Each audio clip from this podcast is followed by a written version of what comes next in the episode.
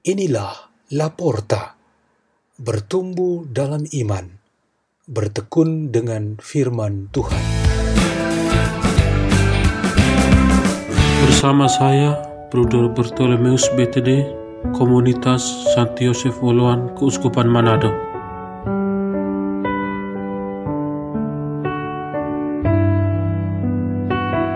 Bacaan dan Renungan Sabda Tuhan hari Senin, Pekan ke-18, 3 Agustus 2020.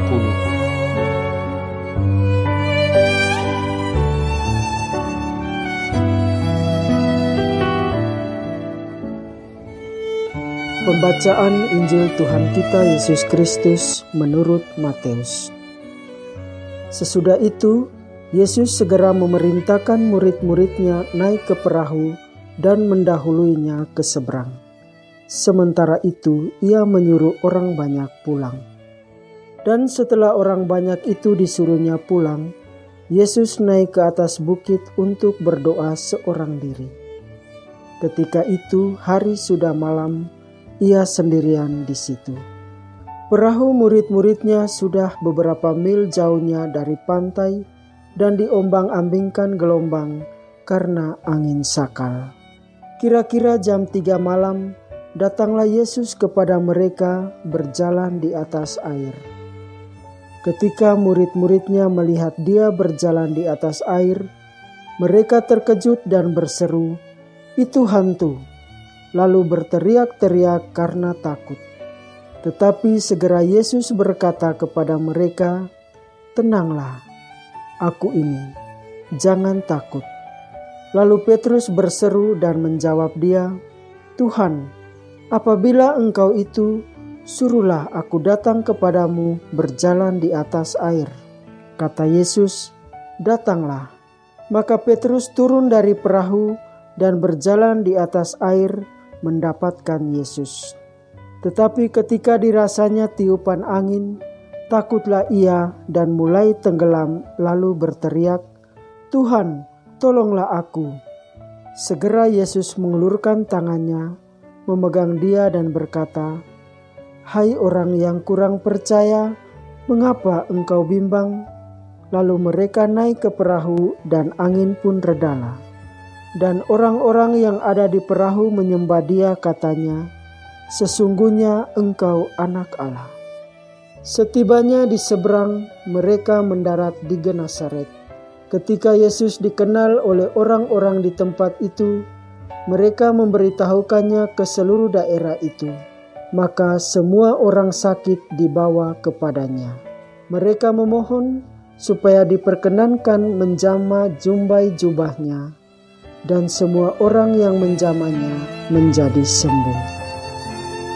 Demikianlah Injil Tuhan.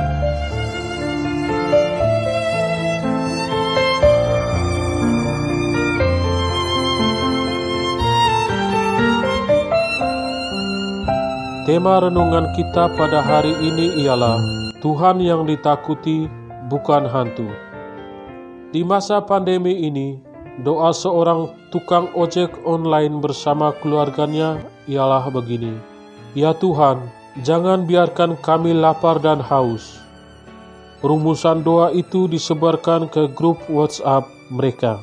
Sehingga dalam waktu dekat sudah sekian banyak keluarga sopir ojek online berdoa demikian. Tuhan mendengarkan doa-doa mereka, sehingga tampaknya di masa pandemi ini para sopir tidak sepi atau tidak kosong dengan langganan mereka. Di dalam kitab suci Perjanjian Lama dikisahkan bagaimana umat Allah yang mengembara di padang gurun sering mengalami kelaparan karena ketiadaan makanan. Karena itu Tuhan menyediakan mereka mana dan daging. Meski tidak cukup memuaskan mereka, mereka tetap saja mengeluh dan protes karena hidup sebagai pengembara memang penuh dengan kesulitan dan penderitaan. Yesus Kristus jatuh kasihan pada banyak sekali orang yang mengikuti dan mendengarkan Dia. Ia sangat memberikan perhatian kepada semua orang yang sedang mengalami kesulitan, tidak hanya mereka yang lapar dan haus, tetapi semua kebutuhan hidup, baik jasmani maupun rohani.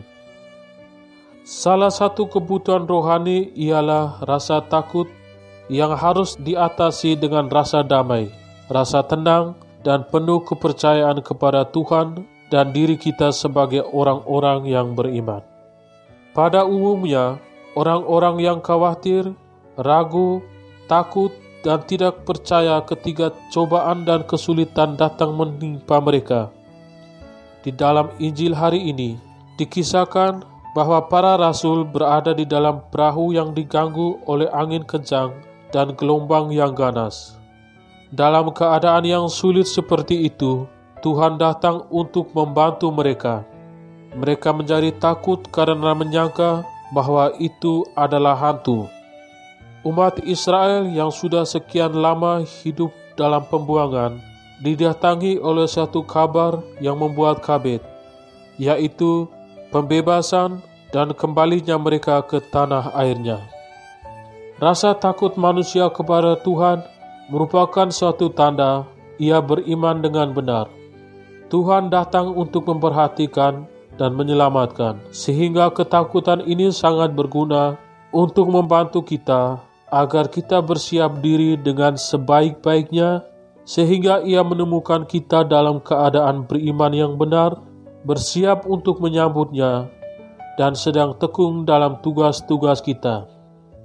Ketakutan seperti ini sangat bertentangan dengan jenis ketakutan pada pihak lain yang bukan Tuhan, seperti pada hantu, setan, dan pengaruh lain yang hanya bermaksud untuk mengganggu dan mencobai kita. Untuk kehidupan iman yang sesungguhnya dan keselamatan kita, kita harus takut kepada Tuhan, bukan kepada hantu. Tuhan ada bersama kita untuk menolong kita, sedangkan hantu tidak. Marilah kita berdoa. Dalam nama Bapa dan Putra dan Roh Kudus. Amin. Di dalam kasih dan kemurahan-Mu ya Bapa, kami ingin menaruh segala keperluan kami, khususnya pada hari ini, supaya kami dapat menerima berkat-berkat-Mu dalam sepanjang hari ini. Kemuliaan kepada Bapa dan Putra dan Roh Kudus, seperti pada permulaan, sekarang selalu, dan sepanjang segala abad. Amin. Dalam nama Bapa dan Putra dan Roh Kudus. Amin. La porta, la porta, la porta.